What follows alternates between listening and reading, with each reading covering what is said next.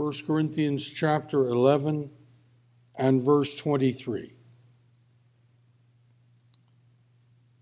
For I have received of the Lord that which also I delivered unto you, that the Lord Jesus, the same night in which he was betrayed, took bread, and when he had given thanks, he brake it and said, Take, eat. This is my body, which is broken for you. This do in remembrance of me. After the same manner also he took the cup when he had supped, saying, This cup is the New Testament in my blood. This do ye as oft as ye drink it in remembrance of me. For as often as ye eat this bread and drink this cup, Ye do show the Lord's death till he come. Amen. We'll end our reading at verse 26, and may the Lord be pleased to bless the public reading of his word to every soul for his name's sake. Let's bow together in prayer.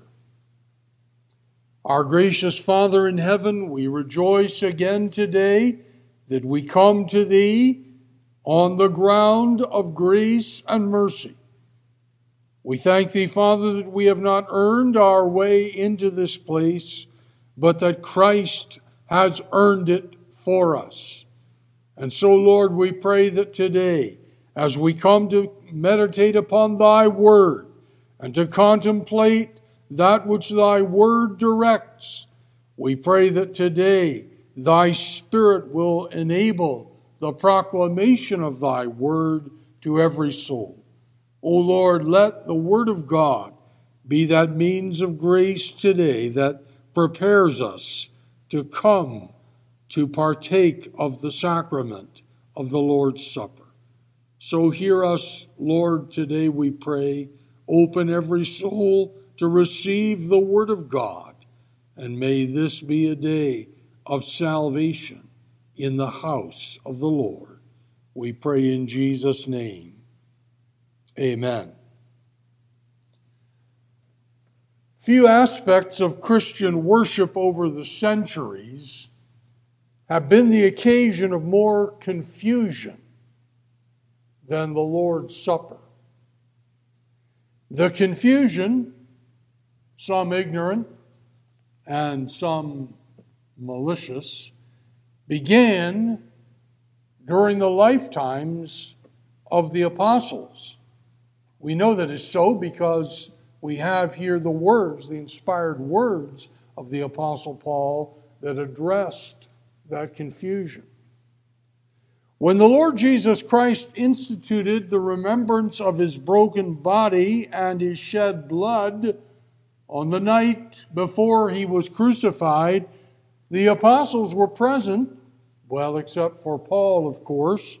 And for them, there was no doubt about what the Lord intended by his words and actions. But those who despised the truth, and yes, in the first century there were people who despised the truth, the truth concerning Jesus Christ, concerning his person and his work. They saw opportunities in this particular act of worship to undermine that truth. There were attempts to make the Lord's Supper either more or less than what the Lord proclaimed it to be. Before the first century ended, and it is remarkable to contemplate this truth, some suggested that the Lord's Supper was not only a remembrance of the death of Christ, but in some way a reenactment of that death. So, even while the Apostle John was still living, there were people who undertook to subvert the truth of the Lord's Supper. There were others who took the requirement for self examination, of which we read in this passage, to mean that believers had to confess their sins to ministers before they could partake of the Lord's Supper. As time went by, the simplicity of Christ's institution became a more and more elaborate ritual in which the symbols took the focus and overwhelmed the significance that Christ intended them to represent and left the people clamoring for a visual spectacle instead of a time of quiet reflection.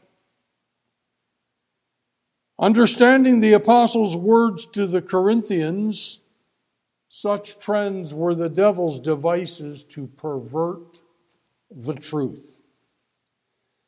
One of the major emphases in this passage, of course, is that of eating and drinking in a worthy manner.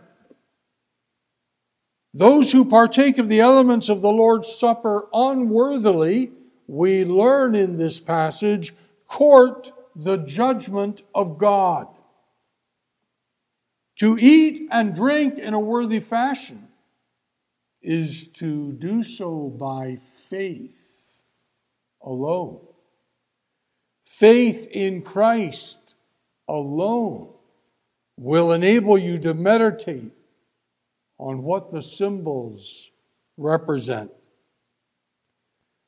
Sometimes people whose motives are right misunderstand the effect of the Lord's Supper, the purpose of it.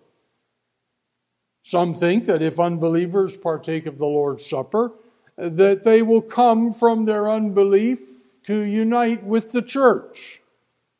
And that policy in the early centuries led to the confirmation of unbelievers in their unbelief and introduced turmoil into the work of Christ. Now, this morning, we are preparing to partake of the Lord's Supper ourselves. So we join in that centuries long train of believers who have carried out the very same acts that we will do today. But we have to ponder the key aspects of the actions the Lord directed his disciples to perform. For those actions are themselves an expression of faith and an edification of faith. So let us consider today the theme faith at the Lord's table. The problem we have with the words that are before us is they are familiar to us. We have heard them many times. But we have to be on our guard today lest our familiarity with these words should lead us to miss the impact of what they direct us to do. And this morning we want to consider four actions that we find set before us in these verses. First, giving God thanks. It sounds basic,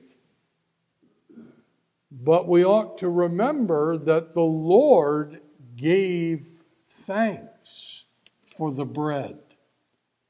You read that in verse 24. And when he, that is the Lord, had given thanks, thanks to whom? Thanks to the Father.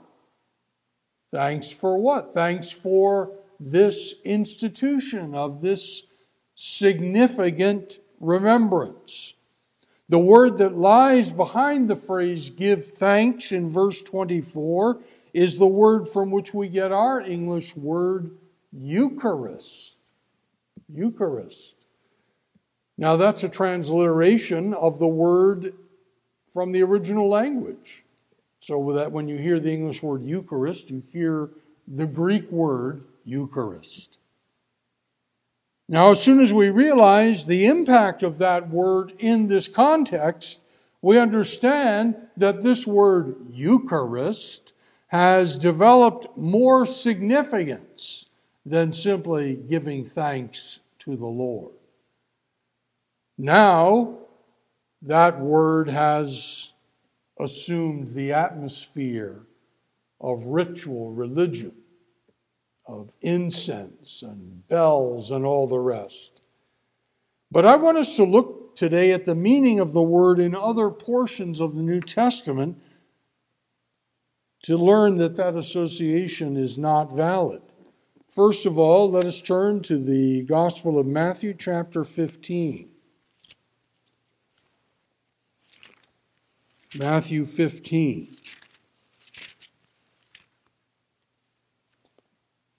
And verse 36.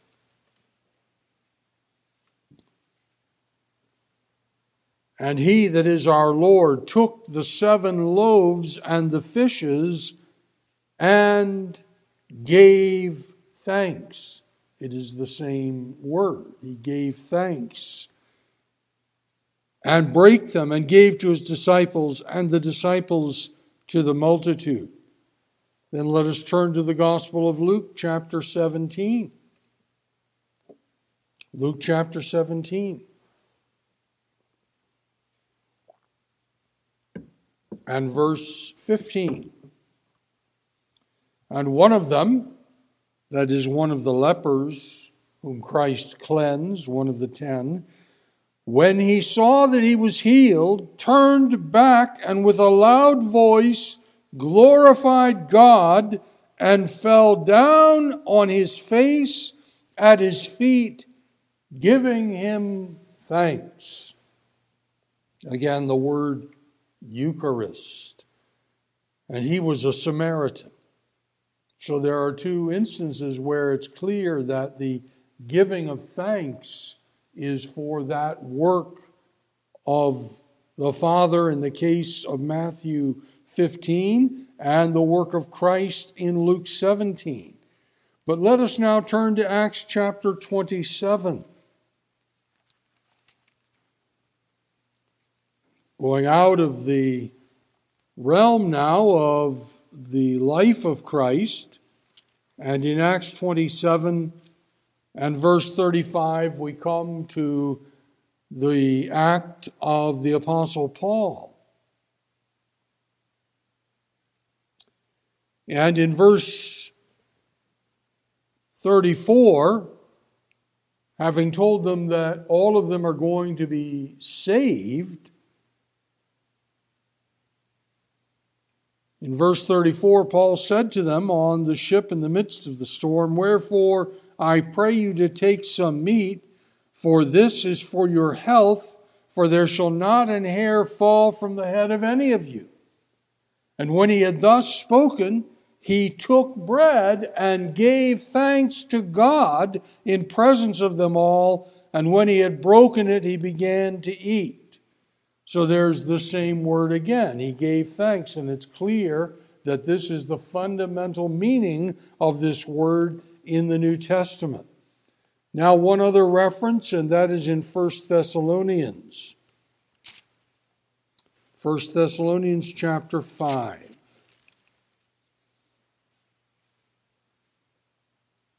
And verse 18 here is the inspired apostle's directive to the Thessalonian believers and by extension to us. In everything, Give thanks in everything. Engage in the Eucharist, engage in giving thanks. For this is the will of God in Christ Jesus concerning you. I think that those references establish, I'm sure that they establish, the force of this expression that we have in 1 Corinthians chapter 11, where the Lord gave thanks for the bread. So let's look at its meaning in this context. Because part of what we do at the Lord's table is then to give thanks. That is why, when we are to partake of the elements, we ask a brother to give thanks to the Lord, because that's part of what we are to do here. We're not just giving thanks for the elements, though, we're giving thanks for what they represent the broken body and the shed blood of the Lord Jesus. We give thanks then, not only for the bread, but we give thanks that Christ's body was broken for us. We give thanks not only then for the cup, the New Testament in Christ's blood, but we give thanks that Christ's blood was shed for us. So there ought to be then, in every believing heart, the attitude at the Lord's table of thanksgiving. And here we are in the month of Thanksgiving, so it's appropriate that we contemplate this theme thanksgiving for what our Lord suffered for our redemption. That is the first action that the scriptures direct at the Lord's table, giving God thanks. But let us go on to the second action now, which is obeying the word. Obeying the word. Because there's a command here that we cannot overlook. How are we to do these actions? We are to do them, Jesus himself said, in remembrance of him. Verse 24 at the end of the verse, this do in remembrance of me. Verse 25 at the end of the verse,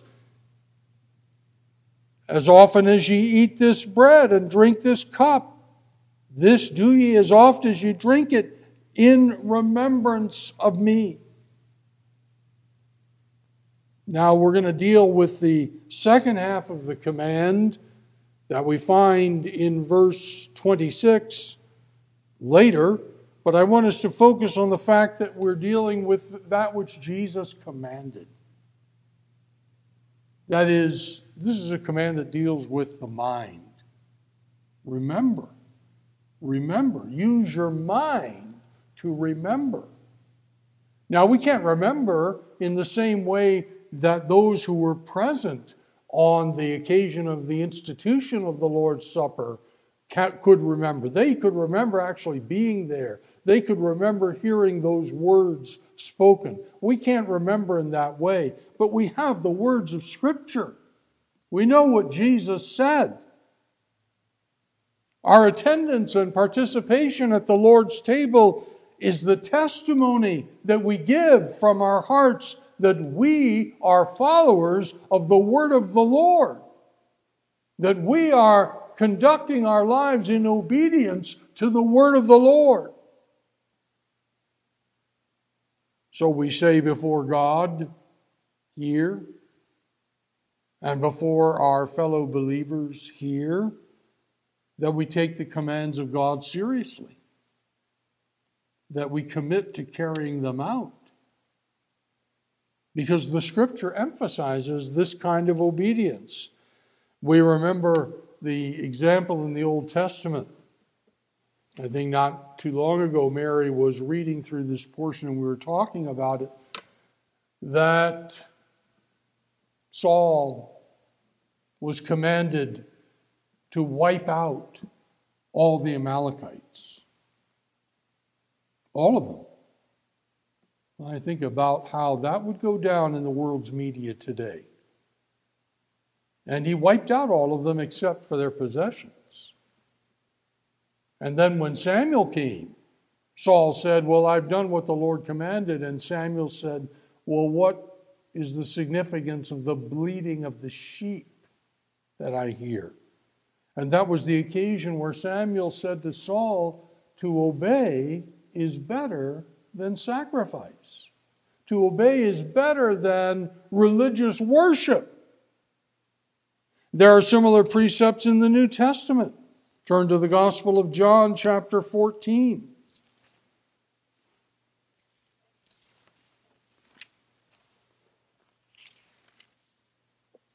John 14 and verse 21. Jesus said, on the night in which he instituted the Lord's Supper, He that hath my commandments and keepeth them, and keepeth them. So he makes that distinction. Not just enough to have the commandments, but to keep them. He it is that loveth me, and he that loveth me shall be loved of my Father, and I will love him and will manifest myself to him. Because you see, there are a lot of people who talk about how they love Jesus, but they don't care about his precepts, his commands. So the supper of which we are to partake reminds us that we are to obey the Word of God. And that obedience, which is the second action that the text commands us, leads us to the heart of the text. The third action, remembering the Lord. Here's the heart of it this is a remembrance. Not just a memorial, as some would describe it, but a remembrance that causes us to focus on the fact that the elements of the Lord's Supper represent reality we come to remember the sufferings of Christ. So we must not come and go from this place today without pondering what our Savior endured for our deliverance. But before we get to that part of the remembrance, let us notice the command that we should eat and drink in remembrance of Him. So at the Lord's table, we consider everything that concerns the Savior, that concerns the Lord Jesus Christ. Think about some of the things that we ought to be having in our minds, meditating on the reality of His glorious person, that He is God and man in two distinct natures and one person forever no one like him. We meditate on the reality of how, as one who was in the form of God, he thought it not robbery to be equal with God, but made himself of no reputation, and took upon him the form of a servant, and was made in the likeness of men. So the humility and the condescension of our Lord while he was in this world is something for us to remember. It is what he had to do to deliver us from our sin. We meditate on the power of our Redeemer, his creative acts. We remember when we look about us that nothing exists without him. That is true in creation in general, but it's also true even in this place. This place does not exist apart from the power of God to bring it to pass. We come to remember his purity and his compassion. He came into this world out of love for his people. He came into this world to submit himself completely to the will of the Father. So we remember those things about our Lord Jesus Christ. But of course, we remember also the reality of his sacrifice, the breaking of his body, the shedding of his blood so, whether you are eating the bread, or secondly, in the supper, drinking from the cup, you have to do so remembering Him, remembering the Lord. And that leads me to the fourth action that is just as much a part of the Lord's Supper as the others, awaiting his coming. Awaiting his coming. For our Lord Jesus commanded his disciples to engage in this remembrance until Christ's return. So when he said in verse 26, as often as ye eat this bread and drink this cup, ye do show the Lord's death till he come. Was he saying that the disciples who were present there in the upper room on that occasion that they would be alive when the Lord came? That is not what he meant. It's obvious that is not what he meant. He meant that those who would follow in their train, and some of those are here in this gathering today, those who would follow in their train, they would continue to give that testimony that Jesus is going to come again. So many people throughout the centuries have taken their last breaths in this world, some that we have known, but many others that we haven't. But they have taken their last breaths in this world, having spent their days hoping that they would be among those to greet the Lord on his return. But this supper here, when we partake of it, demonstrates the fact that we are waiting for him. We're waiting for his coming. So he affirmed that the church, I think that it is well to point it out, the church will continue in the world until the coming of Christ. It's not going to be taken out of the world before Christ comes. It will continue in the world until the coming of Christ because the people of the church, in whatever generation they are, are to engage in this remembrance until that day. So when you partake of the elements of the Lord's Supper, you are raising your own testimony that you are waiting. You are waiting for Him, waiting for the appearance of our great God and Savior, Jesus Christ. He is going to come. You testify that you're not in despair, that you're not overwhelmed by the circumstances around you because you know how it will end. You know that Christ is coming again. And when you partake of these elements, you undertake that testimony. He is coming again. I don't know when that will be. We sang about that earlier. Many things that we don't know. I don't know when that will be. I don't know the day or the hour. That's knowledge that only the Father has. I don't know when that will be. But with the hymn writer, we can say, But this I know, He is going to come. And when we lift the bread and the cup and we partake of those elements, that is our testimony. Jesus is coming again. So that when we go away from the table, we go with that great testimony ringing in our hearts. He's coming again. Whatever the world is doing, whatever is going on in the world, however perverse the people of the world become, however wicked the leaders of the world are, we testify. We know. This I know. He is coming again. That's our testimony at the Lord's table.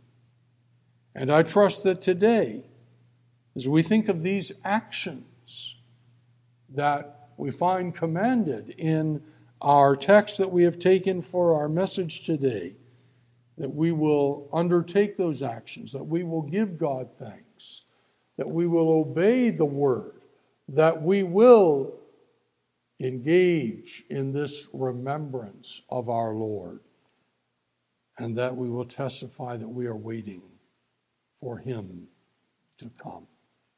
May God bless His word and prepare our hearts through it as we come to the Lord's table. Let's bow together in prayer.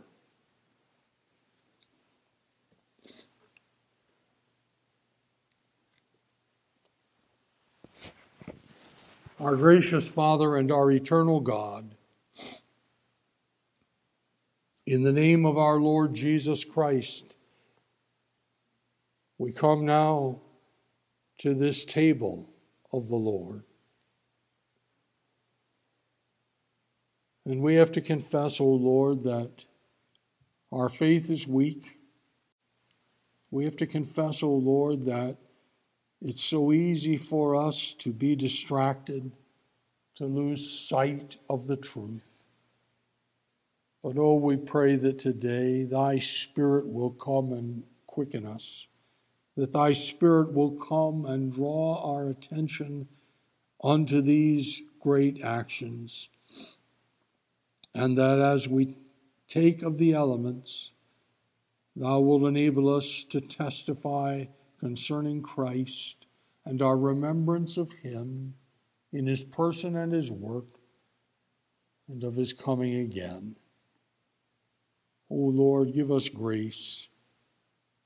We pray for that grace today. We pray for the cleansing that we need from sin through the merits of the blood of the Savior. O Lord, draw near to us, we pray. Grant that as we partake of these elements, we can rejoice in that thou hast not left us to our own devices, but once again thou hast brought us to the bedrock of this reality. So hear our cry, we pray. Continue with us now, we ask, in Jesus' name. Amen.